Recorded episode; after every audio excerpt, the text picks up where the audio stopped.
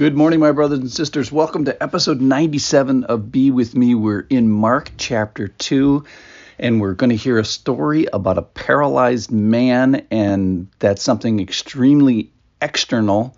And then we're going to find out about his internal problem as well as your internal problem, and it's so unpalatable you can't even believe it. So the story sets up with a guy, a paralyzed guy, who has four friends from a different town that drag him to Capernaum where Jesus is. Jesus is preaching, the room is crowded, the doorway's too clogged, and they get up. First of all, they get up on the roof, God bless them. Then they make an opening. Then they let they bring the guy up there. They let him down and they find a way to put this guy in front of Jesus. It's a very physically dramatic story because the guy is is uh, is paralyzed, and he's got four, you know, courageous, faithful friends that drag him right up in in front of uh, in front of Jesus. It's just a great story of Christian fellowship and community. All right, so he has this incredible visible need. That is, he's paralyzed, and then Jesus essentially ignores it. So listen to listen to the first part of the story. They're gathered together. This is two two. Uh, so there was no more room, not even at the door. And he was preaching the word to them. And they came, bringing to him a paralytic carried by four men. And when they could not get near because of the crowd, they removed the roof of a house that they didn't own, by the way, above him. And when they had made an opening, they let down the bed on which the paralytic lay.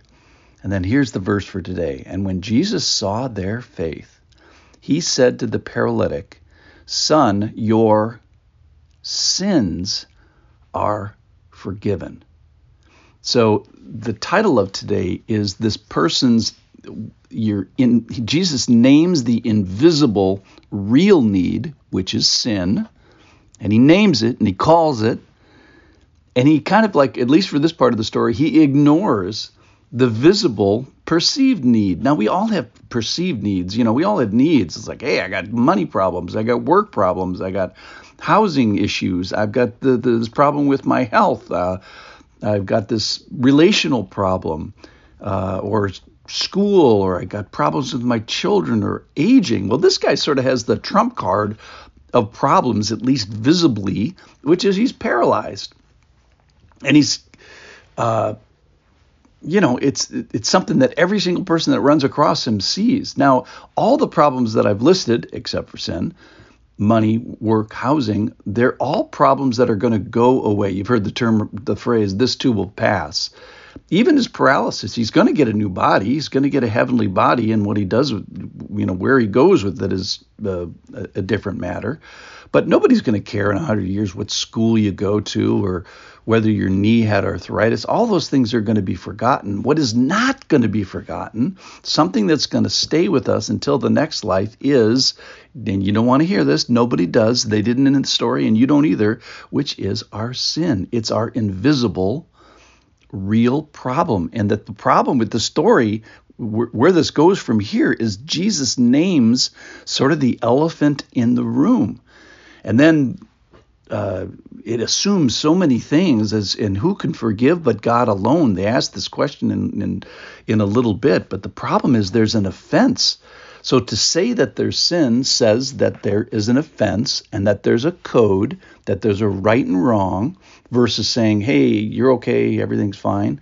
In other words, Jesus is claiming that there's a standard that the paralyzed guy, the poor paralyzed guy that we're supposed to externally have compassion on, he does something wrong and it's not forgotten. It's as if he and everybody else, I'm not throwing him under the bus, steps in poo and it's on the bottom of your shoe forever.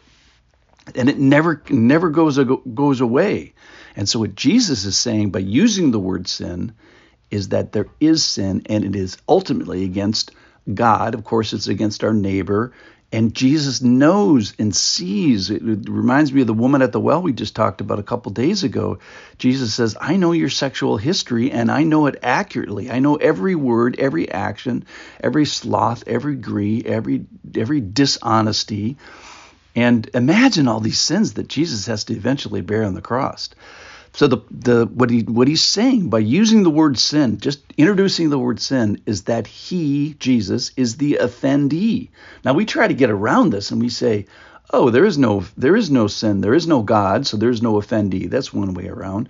Or everything's okay, I'm okay, and then there is no offense, or there is no standard. Whatever you do is fine. Whatever I do is fine or there's no punishment there's no hell. So there's kind of like four ways we get around this the, the sin problem in our in our minds but jesus is just calling a sin a sin here and it's as if he's saying hey you mr paralyzed guy is you have offended me uh, you are an offender there's been a violation you have a debt to me and that needs to be taken care of. In other words jesus says hey there's an elephant in the room even just by mentioning it and though impressive on the outside, your paralysis is not your real problem. Your real problem is a sin problem that lasts forever, even into the next life, and it is offensive to God.